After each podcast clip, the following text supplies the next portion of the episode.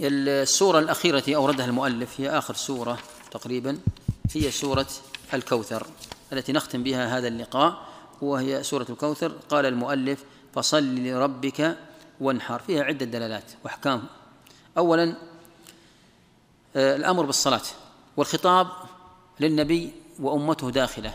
الآية السورة كاملة فيها خطاب موجه النبي صلى الله عليه وسلم. في أشياء خاصة بالنبي مثل إن أعطيناك الكوثر فلا نقول الأمة داخلة معه. لأن الكوثر خاص بالنبي صلى الله عليه وسلم.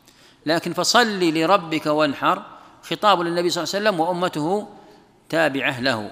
فيجب عليه على على النبي أن يمتثل هذا الأمر ويجب على أمته أن تمتثل هذا الأمر. هذا الدلالة الأمر بالصلاة والأمر بالنحر.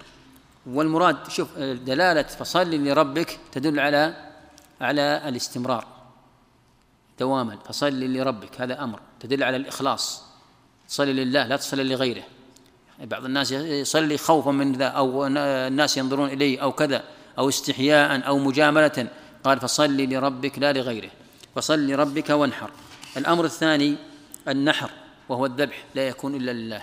فلا يجوز أن ينحر لغير الله أو ينحر ويسمي غير اسم الله. فلا يجوز هذا. وإن لا يصرف النحر والنحر النحر أو الذبح عبادة من العبادات لا يقول إن صلاتي ونسكي ومحياي ومماتي لله رب العالمين. فلا يجوز للإنسان أن يصرف آه، هذه العبادة لغير الله سبحانه وتعالى. هذا أمر. الأمر الثاني استدل بعض أهل العلم وهذه من اللطائف الأشياء الجميلة التي استدل فيها بعض أهل العلم. فصل لربك وانحر قال أن هذه في دلالة على مشروعية صلاة عيد الأضحى. لأنه يصلي ثم ينحر آه، ينحر أضحيته أو يذبح أضحيته ففيها دلالة. طيب صلاة طيب هذه صلاة عيد الأضحى. طيب صلاة عيد الفطر في دلالة؟ نقول نعم. قد أفلح من تزكى وذكر اسم ربه فصلى. الزكاة زكاة عيد زكاة الفطر. قد أفلح من تزكى ثم صلى. صلاة عيد الفطر. هذه دلالات يعني إشارات تشير إليها الآية هذا ما دلت عليه هذه الآية و يعني هذه الآيات التي متعلقة بالأحكام. والمؤلف رحمه الله رحمة واسعة آه، يعني جمع الشيء الكثير من الآيات المتعلقة آه، بأحكام القرآن الكريم وترك شيئا من ذلك. وإن كان القرآن يعني ولله الحمد في كثير من الآيات.